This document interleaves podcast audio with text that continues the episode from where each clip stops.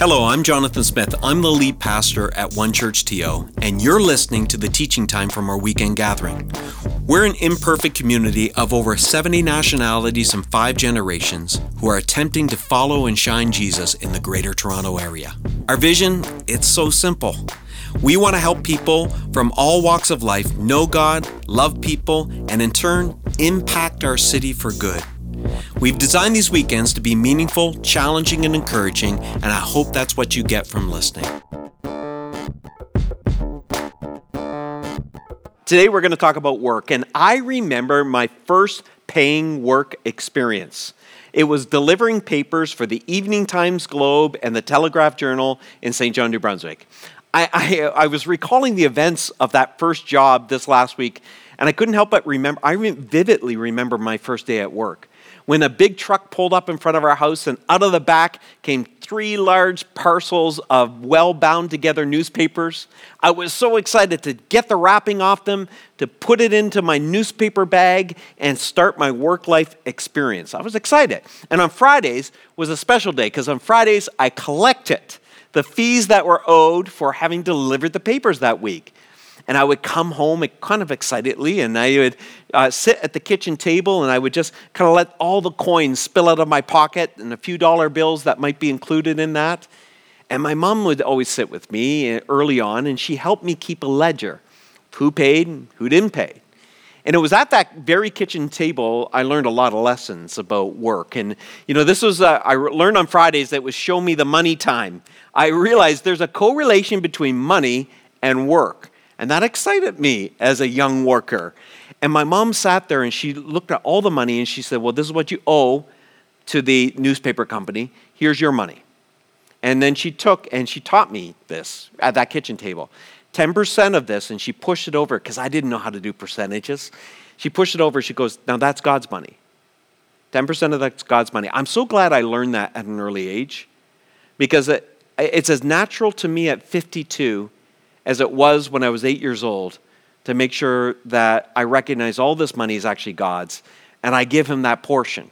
So I, I, I, that 10% is over there. And then she said, 10%, that's for saving, Jonathan. You, you hold on to that, you save that up. And I was thrilled because 80% of it, I'd jump on my BMX bike, I would bike to Ted's Variety Store, and I'd buy as much penny candy as I could find. Now, if you're younger here and you're wondering what a penny is and what's penny candy, Ask someone older than you. All I can tell you, it was amazing. It was amazing. Penny candy was always amazing. Now, I, as I was kind of going through this uh, in my mind, I was not just remembering just the events, I wanted to remember how I felt. And I remember, honestly, I felt like a man. My dad went to work and he earned the bacon. And now I was going to work and I was earning well, a piece of bacon. it wasn't a lot, but I felt like a man. And it was in that first job I learned responsibility. I learned it when it was storming out and I had to go out and deliver the papers anyway.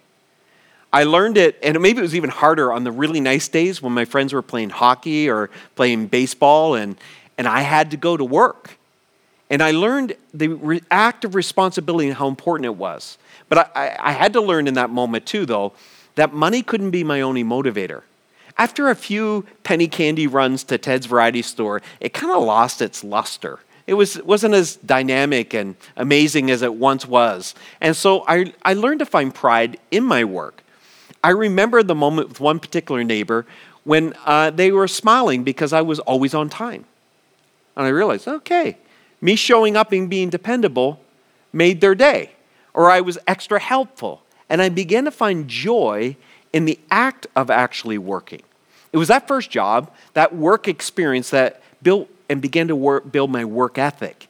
Felt, followed me into the rest of my life. It was a very formational experience in my life. Now, every one of us today, listen, all of us have a relationship with work. We all are involved in work. You can't ignore work, whether it's domestic work, some people get paid for it, but we all have to do it. It's the chores around the house that make the house work. It's domestic work.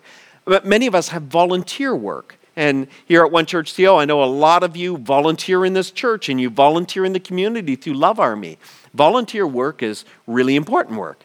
Or, and for many of us, it's paid work whether blue collar or white collar work. It's work we get paid and compensated for that helps us live and build a life or build a career path in this life. So we're in this series called Hidden Costs. And the idea behind it is simply that there's a, there's a real price cost. There's a, there's, there's a, the price tag cost. You know, when you go and you go into a store and you find an a- item and there's a price tag on it. And then there's the real cost. You know, when you go to the cash register and they add the taxes and the maybe the hidden fees or the service fees that are in there, and then you get to understand what the real cost is in life, how it adds up. Here's, here's what we're doing in this series. We're acknowledging that life is good at showing us price tag costs. Really good at that. And while keeping the hidden the real price costs or the real life costs. See, often in life, if you're on social media, you can follow people of notoriety and fame, whether from the sports world or celebrities or decorators or whatever they are, and their lives look really amazing. I mean, they're really good at showing you the price tag costs. You know, what it costs for items. They'll even show you some of the work they've had to do to accomplish this. But they seldom, if ever, tell you the real life costs. See, if we knew the cost of being famous or, or maybe uh, elite at something, uh, many of us would not be willing to pay that cost, what the costs our families, what it costs us internally, mentally, emotionally. You might be more content with the life that you actually have. In this series, what we're doing is we are adding up the hidden costs in life to help us count the costs so that we can make better decisions in life. So, this is a series about adding up all those hidden costs so that you and I can count the costs and we can make better decisions in life. So, next week, Pastor Jessica is going to talk about the hidden costs of sex. Then, Pastor Keith is going to talk about the hidden costs of family. Then, I'm going to come back and talk about the hidden cost of money. And then, we're going to c- conclude the series by talking about the hidden cost of time. But this week, we're talking about work. And uh, author, pastor, uh, uh, Professor Tim Keller says it well when he says this Work is as much a basic human need as food, beauty, rest, friendship, prayer, and sexuality. It's not simply medicine, but food for our souls. What, what Keller is driving at here is the fact that you and I are actually made to work. We are created, just like God worked in creating this world, He created us for work. But what we need to acknowledge and understand, and why work has a hidden cost and sometimes is dangerous, is because although work is very important, it's not of ultimate importance. And when we make it of ultimate importance, we pay a very steep price. So I want to read a portion of scripture for you, and it's Ephesians chapter 5 verse 21, and we're going to it's going to bleed right into chapter 6 of Ephesians. Now, I've updated the language in this, so you, if you look it up it's not going to read the same way. I've updated it into 2022 vernacular so that we can really get the meaning of what Paul's driving at when he's talking about work. So these are the words of the apostle Paul. He says this: Submit to one another out of reverence for Christ. Employees Obey your earthly bosses with deep respect and fear. Don't worry, we're going to unpack some of this. serve them sincerely as you would serve Christ. Try to please them all the time, not just when they are watching you. As employees of Christ, do the will of God with all your heart. Work with enthusiasm as though you were working for the Lord rather than for people. Remember that the Lord will reward each one of us for the good we do whether we are employees or bosses.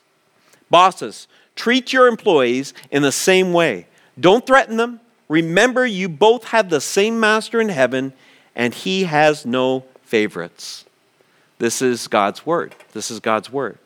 So the Apostle Paul is say, speaking to Christians in, in a city called Ephesus and uh, at a church, and he's t- trying to help them to understand that now you're a follower of Jesus. How does that affect your work? whether you're working under people or you're working over people. And it's not a particularly inspiring passage. It's an incredibly practical uh, passage, which makes it an incredibly valuable passage of Scripture. So, we're going to explore the hidden costs of work, what that looks like. And to be honest, uh, all of us have had or presently do have an unhealthy relationship with work. Uh, sin, that thing that toxifies the, God's creation and the way He made it to run, has entered into the human experience and it's kind of toxified our relationship with work. And how this unhealthy relationship of work usually reveals itself is by either overworking or underworking. We're either overworking or underworking. So before we jump into the hidden costs of work and the costliness of overworking and underworking, there are three principles that Paul gives us that helps us understand how work should look like for a follower of Jesus. So I want to explore those three principles. The first work principle is simply this. Remember, when you oversee others, say it with me, respect them. Respect them. I mean, that sounds obvious maybe in our present era. Look at verse 8. This is how he says it. He says, Bosses, treat your employees in the same way. Don't threaten them. Remember, you both have the same master in heaven, and he has no favorites. Now, this seems so obvious to our modern ears. I mean, we have HR departments, we have labor laws that protect our rights as workers. Not in Paul's day. This was quite revolutionary in his day uh, when he said, You must respect them. And then he goes further. He says, Don't threaten them. Now, in the popular culture of that era, there was contemporaries to Paul. There was a great philosopher in Rome. His name was Seneca. And actually, our own Seneca College here in Toronto gets its name from this Roman philosopher. And that Roman philosopher talked about employees or slaves or people, servants who worked. And these were his words. He, he said, Treat your slaves as enemies that's all they know power and fear. So, in the culture of that day and age, if you were over someone, you used power and fear to get them to do what you wanted them to do. But Paul says if you're a boss or you're over someone, now that might be in a work context, it might be even in a home. He's saying uh, if you're a Christian and a follower of Jesus, don't you dare do that. Never threaten. Never threaten since you know that you too are an employee, that, that you, from God's point, you're equals. From God's vantage point, you're equals. In other words, we all have a boss. All of us have a boss. And that boss views everyone as equal because we have an ultimate boss, and that is God Himself. So, work principle number one is simply this if we oversee people, respect them. I mean, that might sound very elemental, but it's very crucial to our faith witness and our faith walk. The second principle we see here from P- P- uh, Paul is this remember, when you work for someone, respect them. I mean, go figure. Paul's kind of covering both ends of the basis. So, in other words, if you have someone that's managing you, someone who's a boss, someone who's over you, the command is to respect them. Here's what it says in verse 5 and 6 Employees, obey your earthly boss with respect and fear. We'll, we'll get into that in a minute. Serve them sincerely as you would serve Christ. Paul's saying to employees, listen, I want you to show respect. I want you to do a good job for your boss. Uh, I, but I don't want you to ever think that they that she is your real boss. She's your earthly boss. She's, she's not your ultimate boss. But I want you to show the, her the kind of respect that you would show me. This is a game changer for the way we work and the way we look at work, to respect them as you show respect for me. And that word fear is the problematic one in this verse because when we, th- it's not helpful in the English, to be honest with you. Uh, the Greek word is a little more complex. When we think of fear, we think be frightened of them. That's not at all what Paul is saying. When he's, when he's defining fear here, it's the same word we use when you'll see it in Scripture about the fear of God or the fear of Jesus or anything like that. It wasn't that you were afraid of them, it's actually a word that meant joyful, astonished awe, or wonder. I mean, pretty, pretty elaborate word. So if you rewind to the beginning of our reading, in Ephesians chapter 5, verse 21, where, where Paul says, submit to one another. That's a beautiful, that's great for every marriage relationship, every friendship. How do you submit to one another? But it was in a work context here. How do, can you submit to one another? We can do that because we are serving a God. We're serving God out of joyful wonder of how He has firstly served us. See, this is the game changer when it comes to remembering to give respect to those that may be over us is we remember how much Jesus has served us. And Paul is saying that just like he served you, we need to serve those that are over us. You, and he served us by, of course, dying for us. Now, this is easy to say, but you got to go to work on Monday. And maybe you despise where you work. Maybe you despise the work that you're doing. Maybe you despise the person that's over you. I, let's talk really frank. Maybe the person over you, your boss, maybe they're a fool. Maybe you could do the job better than they could, and you have a lot of trouble respecting them. How do you go and serve them? Well, easy, really. Easy if you think about what Jesus did. In the Bible, it says that Christ died for you and me while we were yet enemies. I mean, not just, not just, not just fools, we were enemies. He served us, He worked for us, and He died for us while we were His enemies. If He could serve His enemies, we can go to work and, and serve someone who's a little foolish. We can go to work and serve someone that we don't quite jive with because we're not recognizing they're not our ultimate boss. They may be an earthly boss, but we're working for someone larger than that, someone over that. So if you're over some if you're overseeing people, Paul says respect them. If you're serving under people, Paul says respect them. So there should be respect going both ways. And then here's the third principle we see here. The third principle is work principle is simply this. Remember, all honest work is good work. It's God's work. Can you say that out loud with me? Remember, all honest work is good work. It's God's work. It's God's work. Here's what it says in verse 7. He says, Work with enthusiasm as though you were working for the Lord, remember the ultimate boss, rather than for people. Martin Luther was the great reformer of the church, uh, uh, and he caught on to this principle during the Reformation. There's a group of people who knew the church had kind of lost its way, and they were called reformers. And one of the principles they built, the battle cry of the Reformation, was simply this You're saved by faith and grace, not by good works. That was one of the foundational truths of the Reformation that happened in the 1400s. But it, there was a further, there was a second battle cry. There were two main pillars of the Reformation. The first one, you're saved by faith and grace. The second was, was the priesthood of all believers.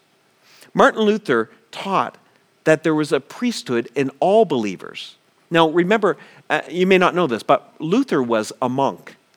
And in his day, the monks, the nuns, the priests, they were the ones that were called by God. They had holy orders from God. They were called by God. Everyone else, Everyone else was just out there working. They were involved in the sacred, while everyone else was involved in the secular. Stuff that's not going to last, stuff, that, stuff that's uh, not, not as important, not as important.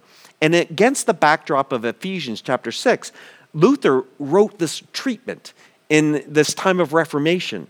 And he was teaching that now some of the language he talked about milkmaids and different roles that we don't have in our modern culture. But he, he, he would say this that basically caregivers and janitors and researchers and businesswomen they have as high and honorable as a calling as a priest or a pastor or a preacher. It's as high and it's as honorable as any other calling. How can that be?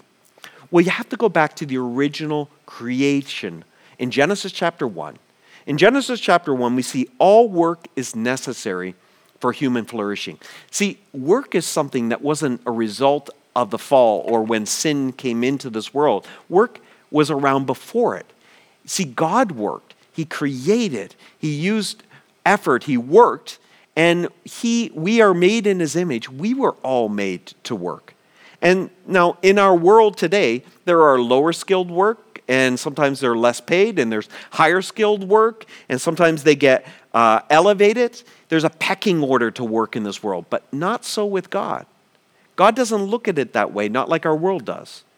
He doesn't show favoritism. That's what we just read in Ephesians chapter 6. He, he shows no favoritism, or an older portion of Scripture translated it this way He is no respecter of persons, meaning he doesn't respect someone more than someone else because they're maybe deemed as being more important. No, he sees us as equals. See, the fact is, no matter who you are, we're all engaged in different levels of work. Uh, here's a reality somebody, somebody needs to clean the countertops in your apartment or you will die.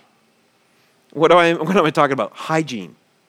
I mean, someone has to sweep the floors, wash the sheets, clean the bathroom.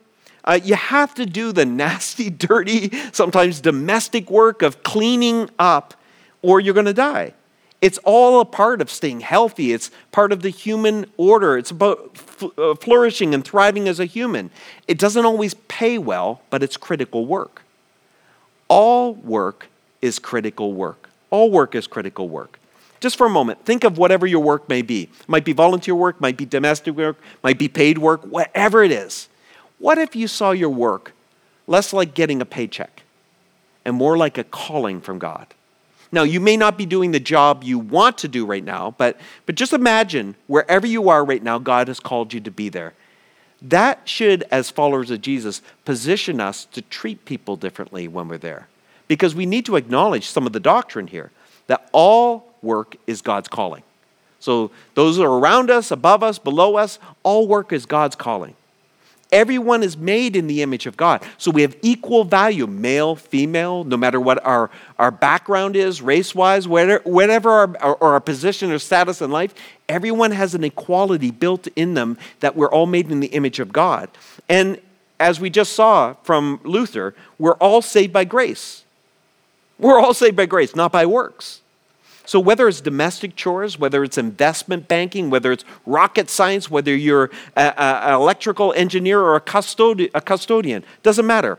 All work is God's work. All work is God's work. And all of these doctrines point to the same thing.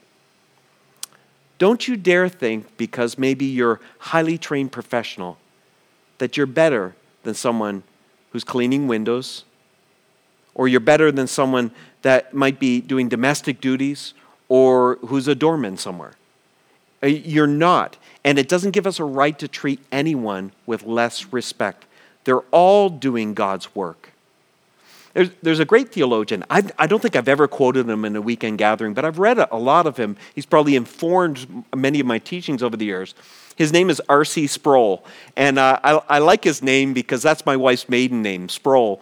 Uh, but R.C. Sproul was actually studying this portion of Scripture in Ephesians chapter 6, and he was thinking about what Paul meant by this.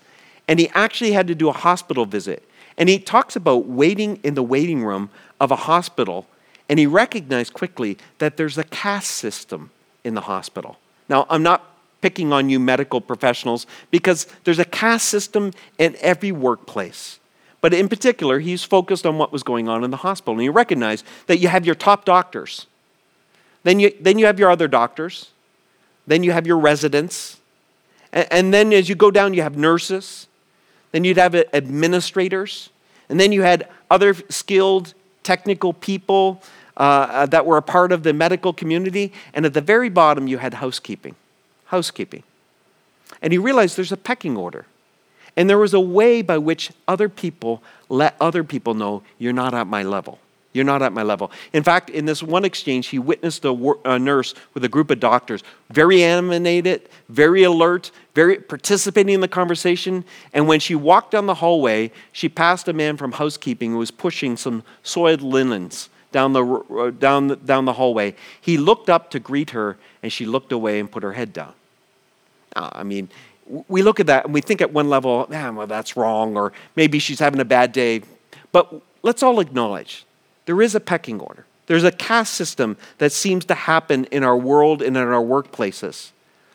I, I love what the boxing, boxing legend Muhammad Ali said. He said this He said, I don't trust anyone who's nice to me but rude to the waiter because they would treat me the same way if I was in that position.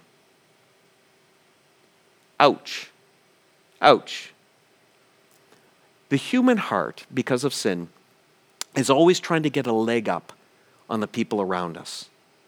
It's only the gospel of grace that kind of cleanses away that our need to stand on somebody, to lord over somebody.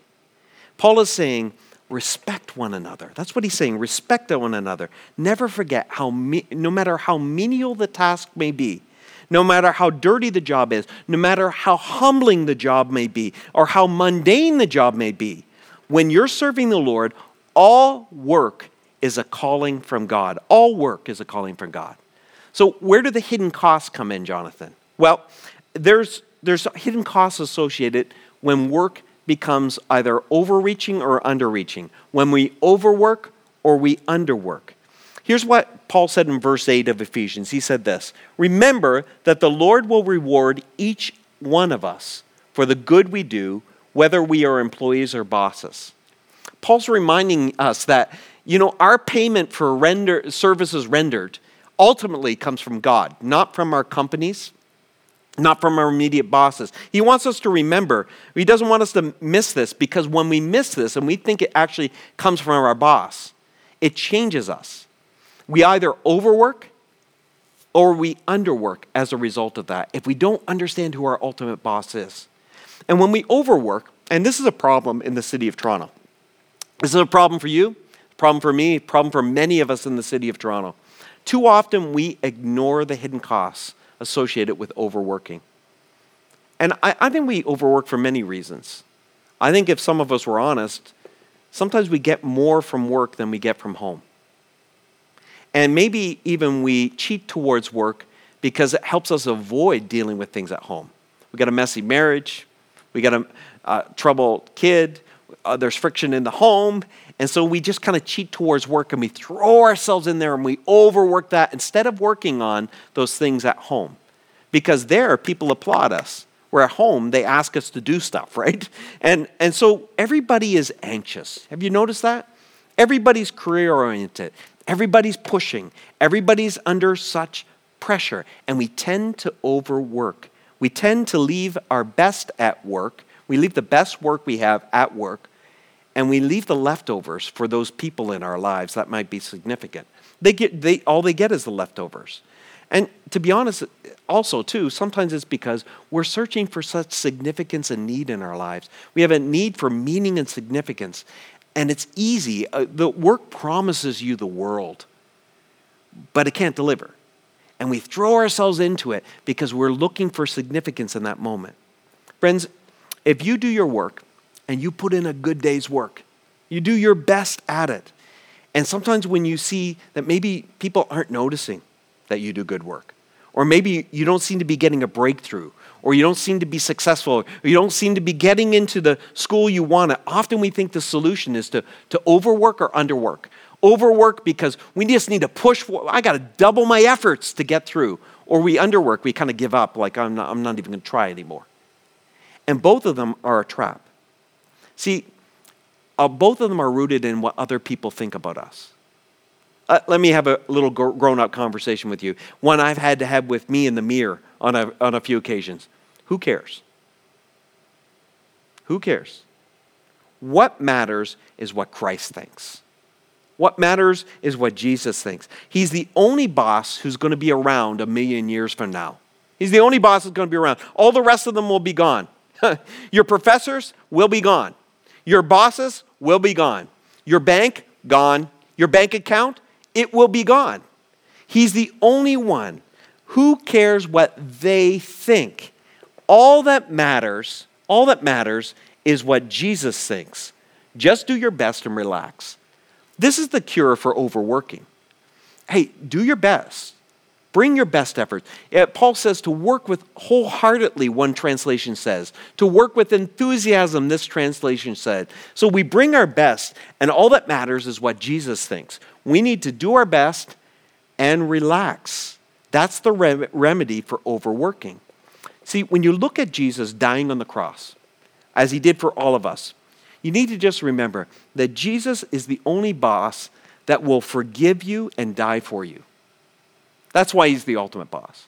Jesus is the only boss that is going to forgive you and die for you. Your career will not die for you. You know, your career will use you. Jesus never uses you. He's the only person you come to in this life who exceeds your expectations when you interact with him. If you make your career your master and you fail at it, you're, you're, it, it'll kill you. you you'll have self hatred and self loathing because you put all of your chips on your career. You made it an ultimate. Listen, call no one your master but Jesus. Call no one your master but Christ. So if you overwork, there's a, there's a trap there. I'll, I'll tell you the cost in just a minute. And if you underwork, there's a trap there. Some of us have an un, and the problem with the underworking is you can't see it in you. You can only see it in others. That's scary. That's scary. I, I worked with a, a guy, another church, a number of years ago, and I could tell he was struggling at work. And he always seemed to be dropping balls. Something was wrong. And so I, I had him in my office. I said, Are you okay? He just said, like, I'm overwhelmed. I just feel overworked. And I was like, I was like, I don't want an environment where someone's overworked. Listen, we have busy seasons, but you can't sustain that long term. That's that's unhealthy. I want a, a healthy, life-giving rhythm for everyone who works on my team. So I, I said, listen, if it's helpful, I do this every year. I do what I call time mapping, and I take everything I do in a two-week uh, time frame and I break it down into details because I want to see where my time actually goes. So he said, okay, I'll do it. And he met with me two weeks later, and I didn't want to see his time map. this wasn't about his performance, this was about his health. But his honesty when he came back, I asked him, How'd it go? I almost burst out laughing because he was way too honest with me. He said this, and I wrote down what he said because I found it uh, riveting. He said, I discovered, he said, I, I discovered, Jonathan, I don't know how to work. Okay? And he goes on to say, I realized quickly that I don't have too much to do. Instead, I waste a lot of time overthinking, procrastinating, and being unproductive. I, I mean, that was pretty honest to tell your boss that. Uh, but I admired him for his honesty. What I've found over the years is when we're not a good fit for a role, or we're not in a good place emotionally or mentally, we often feel overworked. And often we're actually underworking.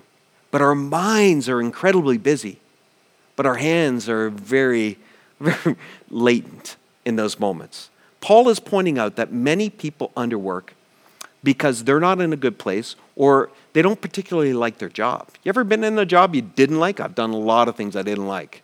And sometimes when we, we're doing a work we don't like, we, we can, as a result, underwork. Or if we're working for people we don't like, we maybe despise management, and it can cause us to underwork. Uh, or only work hard when they're looking, right? You ever been there? Well, the boss is here, everybody starts working, whatever that looks like. Paul gives you this revolutionary principle, though. He says this He says, Your real supervisor is always watching. So if you're underworking, he reminds you listen, remember, you're not working for, for that person, for her, for him. You're working for me. Therefore, always do a good job. Always do a good job. Serve wholeheartedly. Work with all your might. It's a trap to overwork and it's a trap to underwork. So, how do you avoid both? There's a, there's a really great exchange in Luke chapter 5, and I'm not going to read it all to you. If you've been around church or the Gospels, you'll, you'll know this right away, where Jesus calls these workers, these fishermen, and he says, Leave your nets and follow me. I will make you fishers of men. You remember that text? I'll make you fishers of men. What is that teaching us in this context? Well, Jesus is saying, listen, I have fishing beyond your fishing. If you're an artist, he's saying, I have art beyond your art. If you're a business person, I have business beyond your business. In other words, there's, there's an ultimate boss with an ultimate vision for life. And if you can keep it in that order, it'll enable you to walk away from your nets at the end of the day. It'll be, enable you to actually rest at the end of the day. You know, especially in Toronto, this is important. I've met many people, and you might be one of those people. And I've been that person that can't walk away from my work to care for my family. That can't walk away, can't turn it off, can't, can't stop it. And I can't walk away from my nets or put my nets down to take care of my body or to take care of my soul. And Jesus is saying, listen, you can keep catching fish. That's, that's okay. Keep working. But there's going to be a moment where you need to let go of your nets and follow after me. There's always going to be wealth beyond the wealth that you're trying to accumulate in this life. If you want to have true significance and meaning, find your rest in me. Find your rest in me. This, this frees us from work mastering us, driving us, and defining us. And that's what we, you know, when, when work drives us, defines us, and masters us, it's a cruel taskmaster. It'll drive you into the ground. It takes no prisoners. What are the hidden costs? You know, the irony in this, and we're going to conclude with this the irony is it's the same hidden cost for those who overwork or those who underwork. It's the same costly thing. See, when you overwork, it's because it promises you something. When you overwork, it's promising you, hey, if you just do a little bit more, you'll get more success. You'll, you'll have more wealth. And so there's this temptation that you overwork to get, or to get, or people think you're important. People think you're significant. And if you've ever watched someone retire from a workplace, you know that they're soon after forgotten. All the significance you had in that pathway evaporates in that moment. But, but if you're working for God, it's something larger than just that workplace setting and moment. And the irony is, when you underwork, it promises to add to your life. It promises to add ease in your life. You know, I'm going to take it easy here. I'm just going to take it easy. And even, it even promises you a sense of justice. Now, what do I mean by that? Well, if you don't like your boss, or you don't like your work, or you don't feel you feel hard done by in life, you know, it's a way of getting even. You know what? I'm going to do what I have to do and nothing else. I'm going to do what I have to do and nothing else. Now, I hope that's not you because if you're a follower of Jesus, that should never be our attitude. But here's, here's, what, here's a couple of ways the hidden cost of work robs us it robs you of joy. It'll rob you of joy. If you overwork, you're going to miss so many significant moments in life where pausing and resting and recreating would add so much joy. And joy for the follower of Jesus is strength. It actually fuels your work if you do those rhythms properly in your life. It's uh, if you're overworked, man. I, uh, we'll have a link outside this uh, text to a previous teaching in February that Pastor Keith gave on Sabbath keeping. And it's God's rhythm to resting so that overworking doesn't destroy our souls, our spirits, our bodies, and our families. So there's, it robs you of joy. Robs you of joy.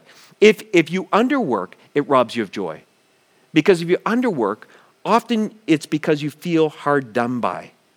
And eventually, as you underwork, it chips away at you, chips away at your confidence, chips away at the meaning, chips away at your soul. It robs you of joy. So, underwork promises you a life of ease, overwork promises you a life of success, and they both rob you. They rob you blind. They don't just rob you of joy, they actually rob you of your family and significant relationships. When you overwork, you miss out. When you underwork, your family misses out. You see, when you, when you overwork, you, you may even be present at a birthday party, but you, maybe you've been in the season. I have, I have a real problem with this. I have to work hard at it. I'm present, but I'm actually still at work. In my mind, I'm still at work. I'm ruminating over situations. I'm trying to figure out ways. And, I, and I have, I, I have, I'm a person without boundaries. And a person without boundaries, scripture says, is dangerous. Dangerous to their family, dangerous to themselves. So overworking robs you of your family, and underworking robs your family. It takes from your family. Uh, because when you're underwork, you actually put more burden on your family. Uh, I've watched some people in a, in a partnership, in a, a spousal relationship or a marriage, where one overworks because the other chronically underworks. Now, every partnership can have different levels of energy and everything else and different callings. I'm not talking about that. And sometimes there's season. Shelly stayed home with our boys in a season. That was, an, that was a lot of domestic work she took on herself. It's as valuable and crucial as the work I do. So I'm not talking about that. I'm just saying that when we underwork, we often cheat our families of opportunities and moments. Friends, let me just summarize it this way no job is worth losing your wife or your kids over or your spouse, your partner, whoever, it's not worth it. No job is worth exchanging your health for wealth. No job, no job is worth losing God for a fraud. This facsimile of success and meaning in life. Paul says this treat everyone with respect. Treat those that you work for with respect. I will when they're more respectable. That's not what he's saying. You treat them like you respect me. And then treat those that are under you with great respect. Don't threaten them. Take care of them. You're responsible for them. And then he says this remember, remember who your boss is. Your ultimate boss is Jesus. And all work is given by God, and all work is crucial. So I know I said at the beginning, this isn't not a, so much an inspiring uh, passage, but it's a practical passage which has incredible, valuable implications to our life. And if you're a follower of Jesus, it means that we should be some of the best people to have on any team in any workplace. Let me conclude in prayer with you, and then Pastor Matt will come with some next steps. Let's pray together. And it might be helpful for you to hold your hands out in front of you and just hold your job or your workplace. Get that in mind right now. Whether you work at home and, and you're more in charge of some domestic things, or you're raising children right now, or you're in a corporate setting, or you're in a, in a, a blue collar setting, whatever that work is, God loves work. And it's, if it's honorable work, if it's honest work, it's honorable work. And it's as valuable God doesn't distinguish between them. We need it all.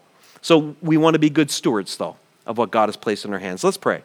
Father, these are practical and almost oversimplistic principles. Yet many of us find ourselves in work settings that can be brutal, brutal and difficult and even hard. And even those of us who have a job we love, we acknowledge today that work has a way of running us into the ground. Many of us have jobs that, that maybe are difficult right now. And some of us have jobs we can't even stand. Or maybe we're working with people that are very difficult. God, we need your help. We need your grace. Thank you for scripture that tells us it's possible. It's possible to serve you and to have a work life that has meaning and satisfaction regardless of our circumstances. We pray, Lord, that you'll teach us how Teach us how to work, to do excellent work, to do it wholeheartedly, to do it with enthusiasm, but not to overwork. Teach us, God, and help us to do our work with enthusiasm and overhearted uh, and and uh, uh, uh, wholeheartedly, but not underwork, God. We pray that you would show us how this applies to us in our setting. What are the implications for us? Holy Spirit, illuminate them so we can see them.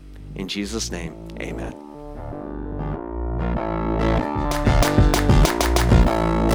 Thanks for listening. If you found this helpful, we hope you join us at one of our campuses if you're in the GTA for a weekend gathering. If you're listening from somewhere else in the world, we'd encourage you to join us at onechurch.to slash live. We believe everyone can be a part of what Jesus is doing both in our community and in our city. So if you'd like to connect with us at a deeper level, visit us at onechurch.to slash next steps. See you next time.